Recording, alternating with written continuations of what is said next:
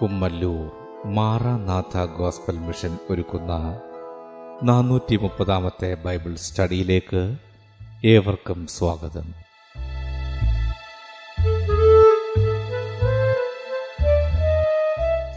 ശിഷ്യത്വം എന്ന വിഷയത്തിൻ്റെ 340 ഭാഗത്തെ ആസ്പദമാക്കി ശിഷ്യത്വത്തിൻ്റെ അടിസ്ഥാനം എന്ന വിഷയത്തിൻ്റെ 173 ഭാഗമാണ് നിങ്ങൾ കേൾക്കുവാൻ പോകുന്നത്.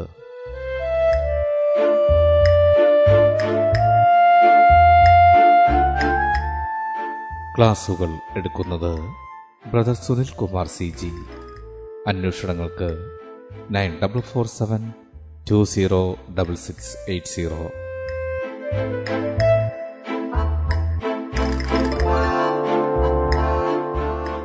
ഈ ക്ലാസുകളുടെ video, audio, e book, PDF എന്നിവ വെബ്സൈറ്റിലും ലഭ്യമാണ്.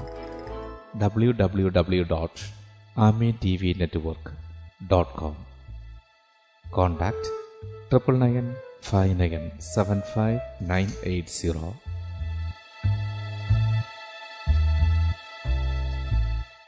സൃഷ്ടാവായ ദൈവത്തിൻ്റെ അതിശ്രേഷ്ഠമായ നാമം വാഴ്ത്തപ്പെടുമാറാകട്ടെ. ശിഷ്യനും ദൈവരാജ്യവും അഭിഷേകത്തോടുള്ള ബന്ധത്തിൽ പരീശനും മതവും, അതാണ് ഇവിടെ വിചിന്തനം ചെയ്യാൻ കർത്താവിൽ ശരണപ്പെടുന്നത്. മത്തായി സുവിശേഷം 23 അധ്യായം 14-15 വാക്യങ്ങൾ. മത്തായി സുവിശേഷം 23 അധ്യായം 14-15. കപടഭക്തിക്കാരായ ശാസ്ത്രിമാരും പരീശന്മാരുമായുള്ളവരെ, നിങ്ങൾക്ക് ഹാ കഷ്ടം! നിങ്ങളൊരുത്തനെ മതത്തിൽ ചേർക്കുവാൻ കടലും കരയും ചുറ്റി നടക്കുന്നു. ചേർന്ന ശേഷം അവനെ നിങ്ങളെക്കാൾ ഇരട്ടിച്ച നരകയോഗ്യനാക്കുന്നു.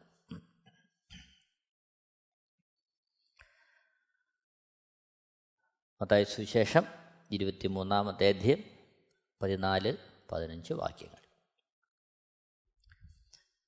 വളരെ ഭയത്തോടെ നാം വായിക്കേണ്ടുന്നൊരു വാക്യമാകും.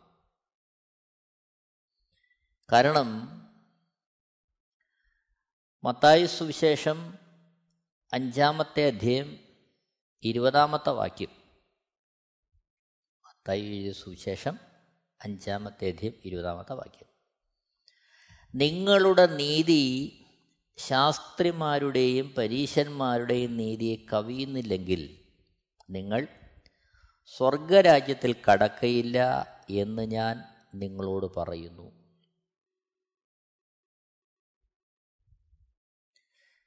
അപ്പോൾ ശാസ്ത്രിമാരുടെയും പരീശന്മാരുടെയും നീതിയെ കവിയുന്ന നീതി നമുക്കുണ്ടായില്ലെങ്കിൽ സ്വർഗരാജ്യത്തിൽ കടക്കത്തില്ല. മത്തായി സുവിശേഷം 5 അധ്യായം 19 വാക്യത്തിൻ്റെ തുടർച്ചയായിട്ടാണ് യേശു കർത്താവ് ഈ കാര്യം പറയുന്നത്.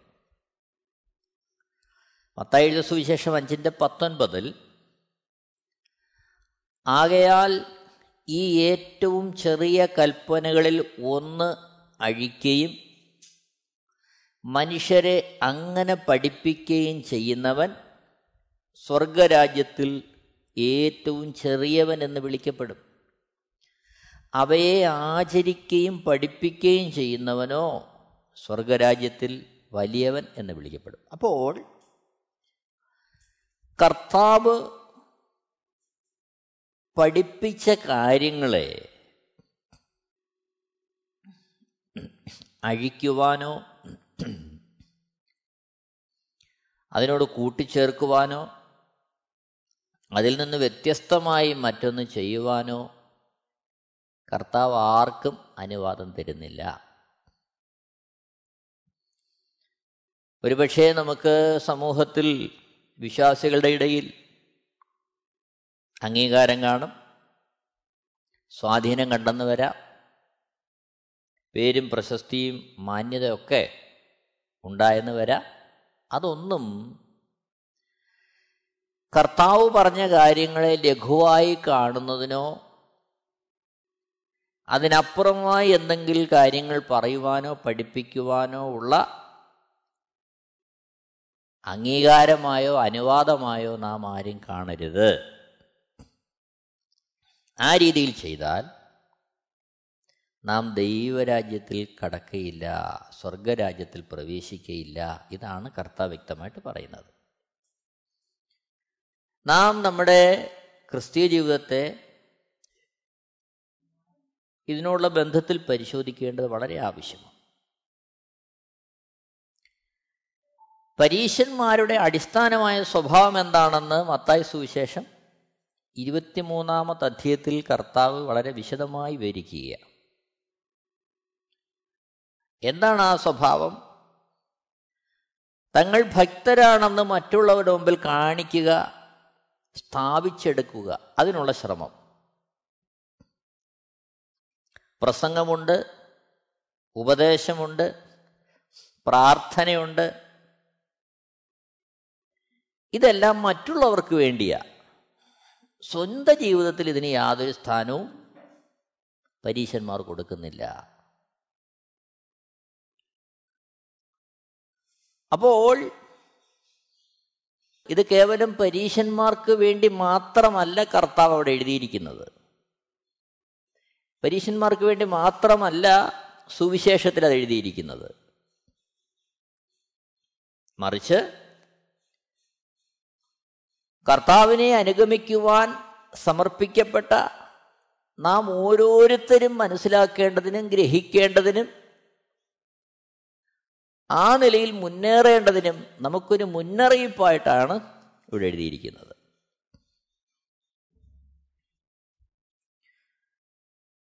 അപ്പോൾ ഒരു ക്രിസ്തു ശിഷ്യന്റെ ജീവിതത്തിൽ അവൻ ഓരോ നാളും ക്രൂശെടുത്ത് കർത്താവിനെ അനുഗമിക്കണം.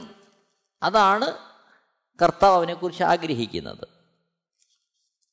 ക്രൂശെടുത്ത് കർത്താവിനെ അനുഗമിക്കുക. ലൂക്കോസ് എഴുതിയ സുവിശേഷം 14 അധ്യായം 26 മുതലുള്ള വാക്യങ്ങളിൽ, ലൂക്കോസ് എഴുതിയ സുവിശേഷം 14 അധ്യായം 26 മുതൽ,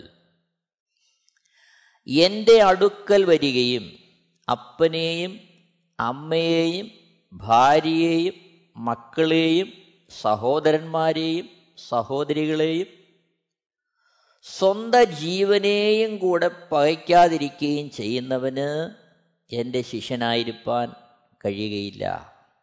27 വാക്യം, തൻ്റെ ക്രൂശ് എടുത്തുകൊണ്ട് എൻ്റെ പിന്നാലെ വരാത്തവനും എൻ്റെ ശിഷ്യനായിരിക്കാൻ കഴിയുകയില്ല. അപ്പോൾ ക്രൂശ് എടുത്തുകൊണ്ട് അനുഗമിക്കണം. നമ്മെക്കാളും മറ്റുള്ളവരെക്കാളും ഒക്കെ അധികമായി യേശുവിനെ സ്നേഹിക്കണം. മറ്റുള്ളവരോട് ഉത്തരവാദിത്തങ്ങൾ നിറവേറ്റരുതെന്നല്ല ഇവിടെ വിവക്ഷിക്കുന്നത്. മറിച്ച് ആ ഉത്തരവാദിത്തങ്ങളെല്ലാം ക്രിസ്തുയേശുവിൻ്റെ സ്നേഹത്തോടുള്ള ബന്ധത്തിലും കരുതലിൻ്റെ ബന്ധത്തിലും നിവർത്തിക്കുമ്പോൾ തന്നെ അതിലൊക്കെ ഉപരിയായി യേശുക്രിസ്തുവിനെ സ്നേഹിക്കുന്ന ഒരു മനോഭാവം നമുക്കുണ്ടാകണം. അതാണ് ഇവിടെ അർത്ഥമാക്കുന്നത്. ഗലാത്യലേഖനം 6 അധ്യായം 14-15 വാക്യങ്ങളിൽ, ഗലാത്യർ 6:14-15, എനിക്കോ നമ്മുടെ കർത്താവായ യേശുക്രിസ്തുവിൻ്റെ ക്രൂശിലല്ലാതെ പ്രശംസിപ്പാൻ ഇടവരരുത്. അവനാൽ ലോകം എനിക്കും ഞാൻ ലോകത്തിനും ക്രൂശിക്കപ്പെട്ടിരിക്കുന്നു. 15 വാക്യം, പരിച്ഛേദനയല്ല അഗ്രചർമ്മവുമല്ല പുതിയ സൃഷ്ടി അത്രേ കാര്യം. അപ്പോൾ നാം യേശുക്രിസ്തുവിനാൽ നിയന്ത്രിക്കപ്പെടുന്ന, പരിശുദ്ധാത്മാവിനാൽ നിയന്ത്രിക്കപ്പെടുന്ന ഒരനുഭവത്തിലേക്ക് നാം മാറണം. ആ അളവിൽ നാം നമ്മുടെ ജീവിതം മുന്നോട്ട് നയിക്കണം. അവിടെയാണ് കൊലോസ്യലേഖനം 2 അധ്യായം 20 വാക്യത്തിൽ നമ്മൾ വായിക്കുന്നത് പോലെ, തൊടരുത്, കാണരുത്, പിടിക്കരുത് എന്നുള്ള ഉപദേശങ്ങൾക്കപ്പുറമായിട്ട് ക്രിസ്തുയേശുവിൻ്റെ ആത്മാവിൽ കാര്യങ്ങളെ കാണുവാൻ പ്രാപ്തരാകുന്നത്. കൊലോസ്യലേഖനം 2-ാമത്തെ അധ്യായം 20 മുതൽ 23 വരെയുള്ള വാക്യങ്ങളിൽ നമ്മളിത് കാണുകയാണ്. അതുമല്ല, പരിശുദ്ധാത്മാവെന്ന കാര്യസ്ഥൻ നമ്മെ വിലയ്ക്ക് വാങ്ങി നമ്മിൽ വസിച്ചുകൊണ്ട് അവിടുത്തെ ഇഷ്ടം നമ്മളിവിടെ ചെയ്യുകയാണ്.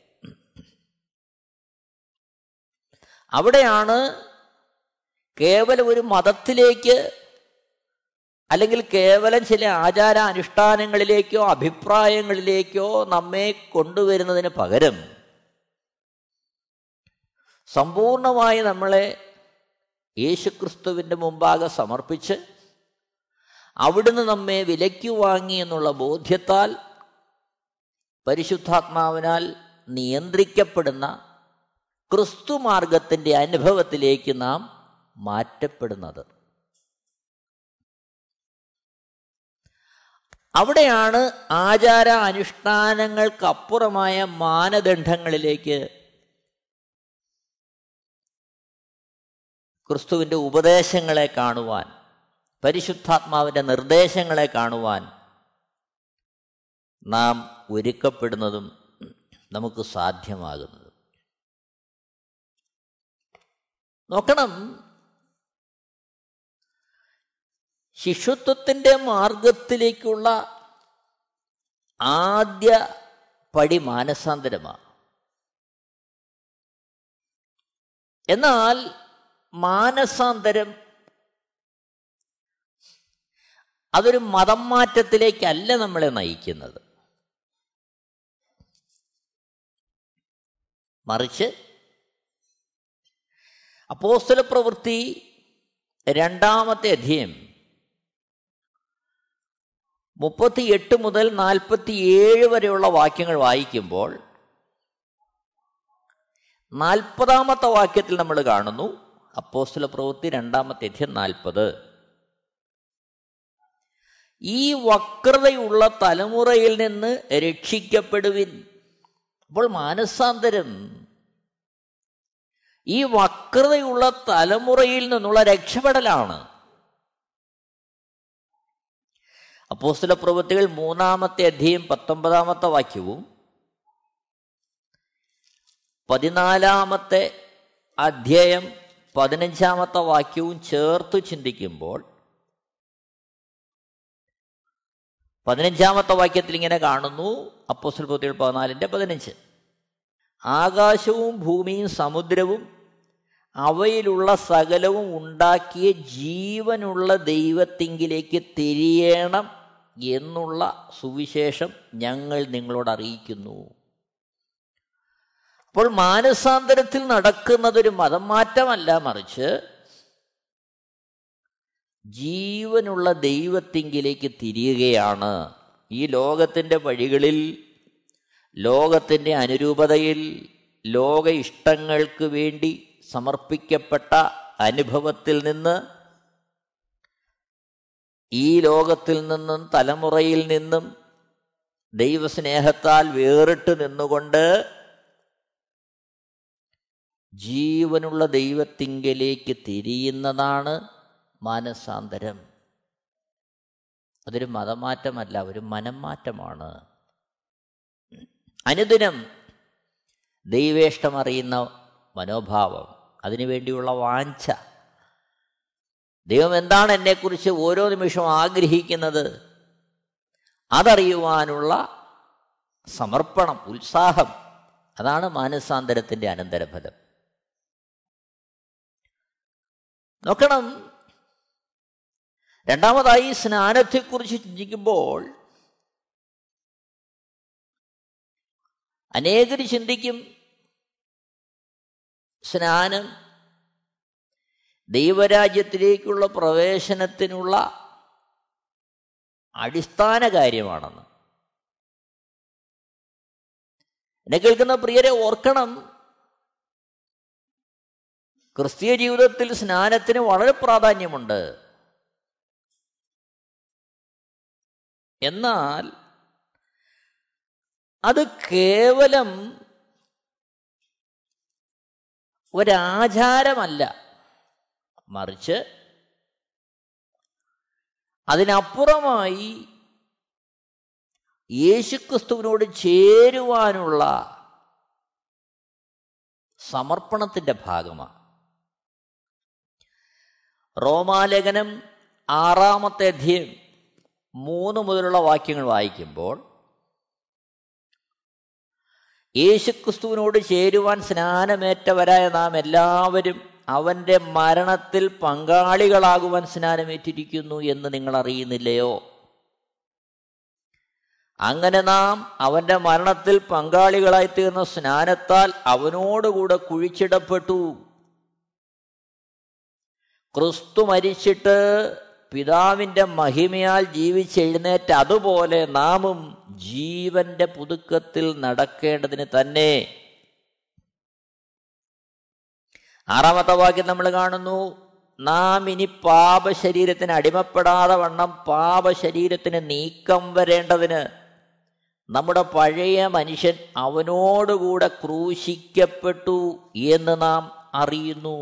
7-ാമത്തെ വാക്യം, അങ്ങനെ മരിച്ചവൻ പാപത്തിൽ നിന്ന് മോചനം പ്രാപിച്ചിരിക്കുന്നു. 8-ാമത്തെ വാക്യം, നാം ക്രിസ്തുവിനോടുകൂടെ മരിച്ചു എങ്കിൽ അവനോടുകൂടെ ജീവിക്കും എന്ന് നാം വിശ്വസിക്കുന്നു.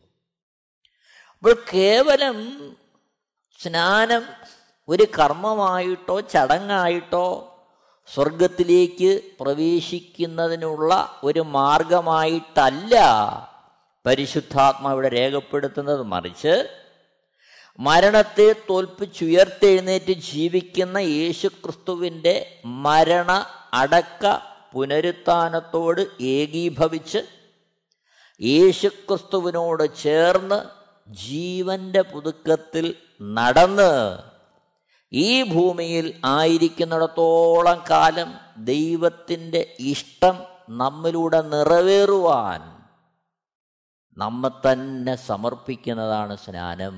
അത് ഒരു മതാനുഷ്ഠാനമല്ല, മറിച്ചോ ജീവനുള്ള ദൈവത്തിങ്കിലേക്ക് തിരിയുവാൻ തീരുമാനം എടുത്ത ഒരുവൻ അവനായി മരിച്ച യേശുക്രിസ്തുവിൻ്റെ മരണ അടക്ക പുനരുത്ഥാനത്തോട് ഏകീഭവിച്ച് ജീവൻ്റെ പുതുക്കത്തിൽ നടക്കുവാനുള്ള സമർപ്പണത്തിൻ്റെ പ്രഖ്യാപനവും വെളിപ്പെടുത്തലുമാണ്. അതൊരു മതമാറ്റമല്ല. ഓർക്കണം, സുവിശേഷം ഘോഷിക്കുമ്പോഴും സ്നാനം അതിലുണ്ട്.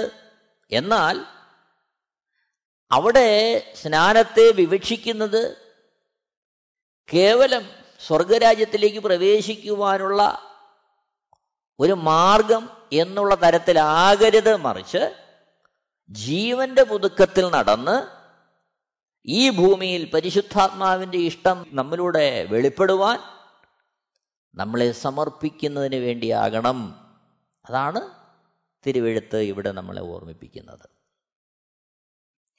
നോക്കണം, അപ്പോസ്തലപ്രവൃത്തി 2-ാം അധ്യായം 38 മുതൽ 47 വരെയുള്ള വാക്യങ്ങൾ വായിക്കുമ്പോൾ മൂന്നാമതായി നമ്മൾ കാണുന്നത് പരിശുദ്ധാത്മാവ് ദാനം എന്നുള്ള വിഷയമാണ്. പരിശുദ്ധാത്മാ ദാനം. എന്തിനാണ് പരിശുദ്ധാത്മാവിനെ ദാനമായി തരുന്നത്? യോഹന്നാൻ എഴുതിയ സുവിശേഷം 14-ാം അധ്യായം 16-ാമത്തെ വാക്യത്തിൽ കാണുന്നു. യോഹന്നാൻ 14:16, എന്നാൽ ഞാൻ പിതാവിനോട് ചോദിക്കും, അവൻ സത്യത്തിൻ്റെ ആത്മാവെന്ന മറ്റൊരു കാര്യസ്ഥനെ എന്നേക്കും നിങ്ങളുടെ കൂടെ ഇരിക്കേണ്ടതിന് നിങ്ങൾക്ക് തരും. അപ്പോൾ പരിശുദ്ധാത്മാവ് ഒരു കാര്യസ്ഥനാണ്. എന്തിനാണ് ആ കാര്യസ്ഥനെ തരുന്നത്? യോഹന്നാൻ എഴുതിയ സുവിശേഷം 16-ാം അധ്യായം 13-ാമത്തെ വാക്യത്തിൽ നമ്മൾ കാണുന്നു, സത്യത്തിൻ്റെ ആത്മാവ് വരുമ്പോഴോ അവൻ നിങ്ങളെ സകല സത്യത്തിലും വഴി നടത്തും. അവൻ സ്വയമായി സംസാരിക്കാതെ താൻ കേൾക്കുന്നത് സംസാരിക്കുകയും വരുവാനുള്ളത് നിങ്ങൾക്ക് അറിയിച്ചു തരികയും ചെയ്യും. 14-ാമത്തെ വാക്യത്തിൽ അവൻ എനിക്കുള്ളതിൽ നിന്നെടുത്ത് നിങ്ങൾക്ക് അറിയിച്ചു തരുന്നത് കൊണ്ട് എന്നെ മഹത്വപ്പെടുത്തും. 15-ാമത്തെ വാക്യത്തിൽ പിതാവിനുള്ളതൊക്കെ എനിക്കുള്ളത്, അതുകൊണ്ടത്രേ അവൻ എനിക്കുള്ളതിൽ നിന്നെടുത്ത് നിങ്ങൾക്ക് അറിയിച്ചു തരും എന്ന് ഞാൻ പറഞ്ഞത്. അപ്പോൾ ഓർക്കണം, പരിശുദ്ധാത്മാവെന്ന ദാനം തരുന്നത് കൃപാവരങ്ങൾ ജ്വലിപ്പിച്ച് അതുകൊണ്ട് പണം സമ്പാദിച്ച് ഇവിടെ സുഖകരമായൊരു ജീവിതം നയിക്കാനല്ല, മറിച്ച് എന്തിനാണ്? സകല സത്യത്തിലും വഴി നടത്തുവാനുള്ള ഉപദേശം നമുക്ക് തരുന്നതിനാണ് ദൈവം പരിശുദ്ധാത്മാവിനെ നമുക്ക് ദാനമായി തരുന്നത്. അതുമല്ല, 1 കൊരിന്ത്യർ 6-ാം അധ്യായം 19-ാമത്തെ വാക്യത്തിൽ നമ്മൾ കാണുന്നത് പോലെ പരിശുദ്ധാത്മാവിനെ ഉപയോഗിച്ച് നാം ജീവിക്കുകയല്ല, പരിശുദ്ധാത്മാവ് നമ്മെ ഉപയോഗിച്ചുകൊണ്ട് അവിടുത്തെ ദൗത്യം ചെയ്യുകയാണ്. അതിനാണ് പരിശുദ്ധാത്മാവിനെ ദാനമായി തരുന്നത്.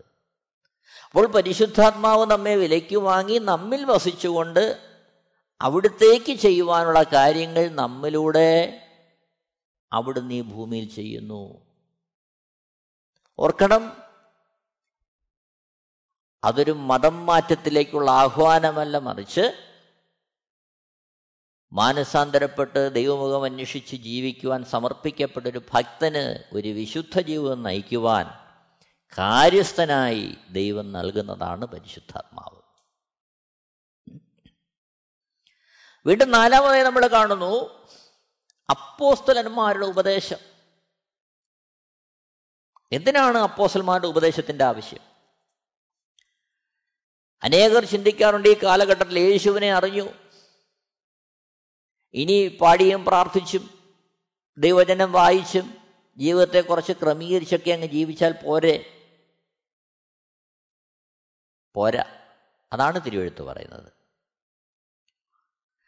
പലരായിരിക്കും നമ്മളെ ഒന്നാക്കുകയാണ് ഒരു ശരീരം എന്ന പോലെ. ആ ഒരു അനുഭവത്തിൽ മുന്നോട്ട് പോകുവാൻ നമുക്ക് നിരന്തരം തിരുവെഴുത്തുകളുടെ ഉപദേശം ആവശ്യമാണ്, അപ്പോസ്തലന്മാരുടെ ഉപദേശം ആവശ്യമാണ്. റോമാലേഖനം 1-ാം അധ്യായം 6-ാമത്തെ വാക്യത്തിൽ ഭക്തനായ പൗലോസ് ഇങ്ങനെ രേഖപ്പെടുത്തിയിരിക്കുന്നു. റോമർ 1:6, ഞങ്ങൾ അവൻ്റെ നാമത്തിനായി സകല ജാതികളുടെയും ഇടയിൽ വിശ്വാസത്തിന് അനുസരണം വരുത്തേണ്ടതിന് കൃപയും അപ്പോസ്തലത്വവും പ്രാപിച്ചത്. ശ്രദ്ധിക്കണമേ, ഞങ്ങൾ അവൻ്റെ നാമത്തിനായി സകല ജാതികളുടെയും ഇടയിൽ വിശ്വാസത്തിന് അനുസരണം വരുത്തേണ്ടതിന് കൃപയും അപ്പോസ്തലത്വവും പ്രാപിച്ചത്. അപ്പോൾ അപ്പോസ്തല ഉപദേശത്തിലൂടെ നടക്കേണ്ടത് വിശ്വാസത്തിന് അനുസരണമുള്ള ജീവിതം ഓരോരുത്തരും നയിക്കുവാൻ. അതിൻ്റെ ആത്യന്തിക ഫലം എന്താണ്? സകല ജാതികളുടെയും ഇടയിൽ വിശ്വാസത്തിന് അനുസരണം വരുത്തേണ്ടതിന്.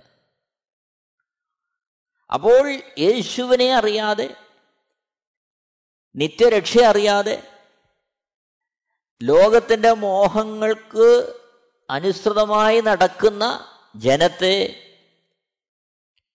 കൃപയിലേക്ക് നയിക്കുക എന്നത് മാത്രമല്ല, വിശ്വാസത്തിന് അനുസരണം ഉള്ള ഒരു ജീവിതം നയിക്കുക. അതായത് ദൈവശബ്ദം കേട്ട് അതിനെ അനുസരിക്കുന്ന ഒരു ജീവിതം ഉണ്ടാകുക. വിശ്വാസം കേൾവിയാലും, കേൾവി ക്രിസ്തുവിൻ്റെ വചനത്താലും വരുന്നു.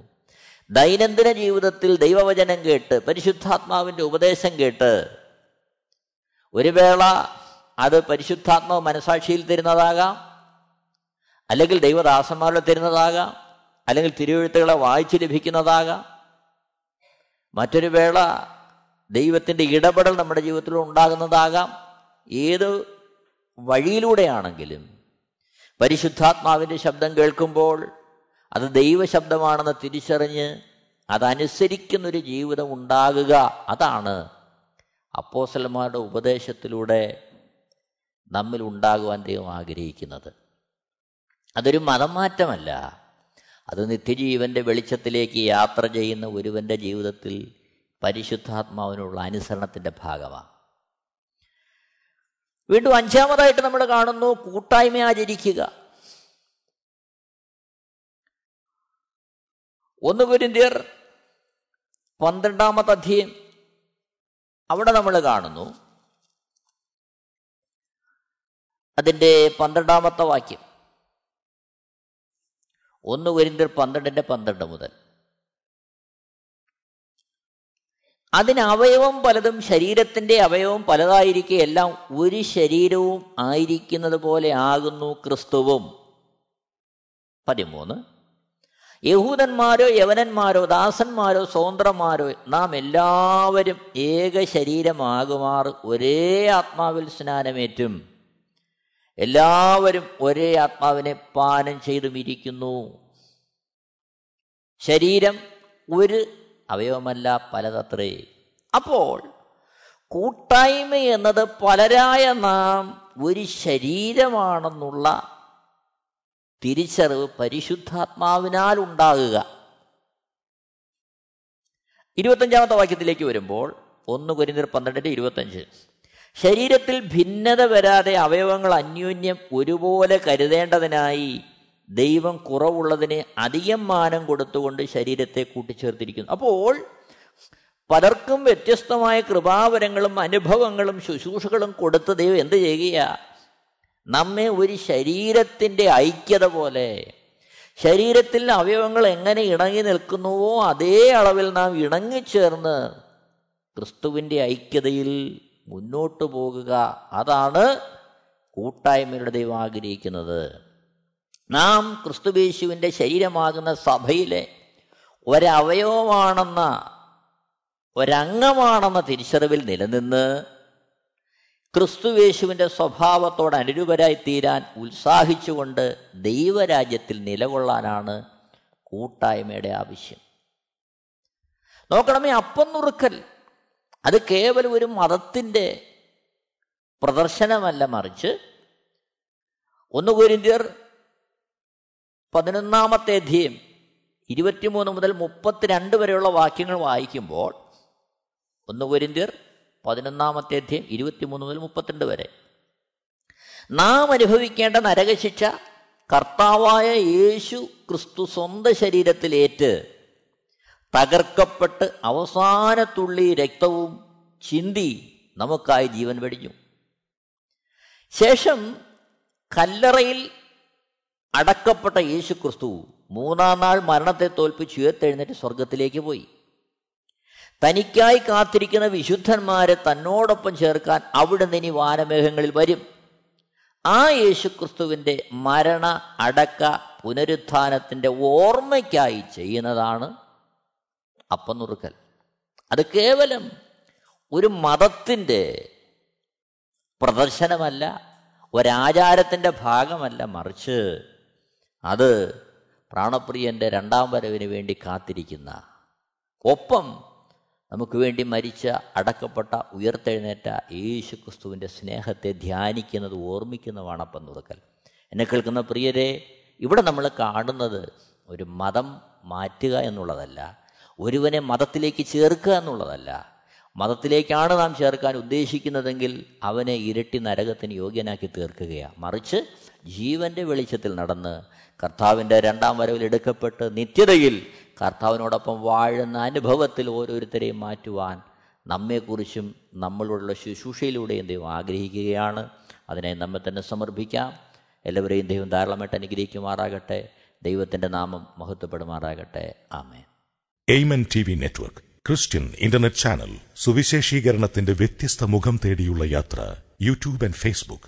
Amen TV Network Trivandrum, Kerala.